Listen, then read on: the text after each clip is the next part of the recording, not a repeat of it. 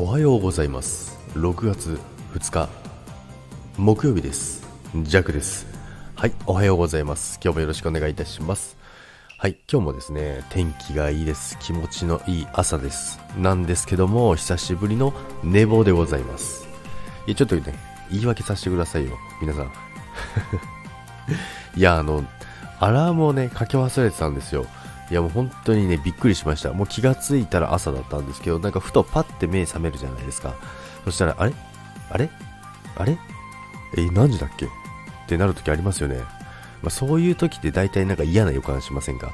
嫌な予感してね、時を見ると、ああららららもうこんな時間ですよっていうことでね、もう6時10分だったんですよ。ジェコはいつもね、5時半過ぎぐらいに起きるんですけどね、パッと目が覚めてですね、いや、やってしまったということでね。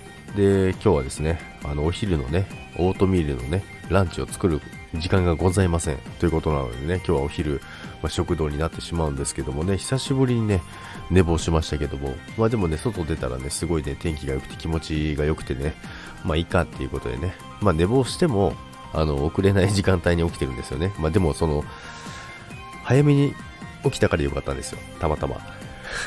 これ、永遠と寝てたらね、えらいことでしたよ。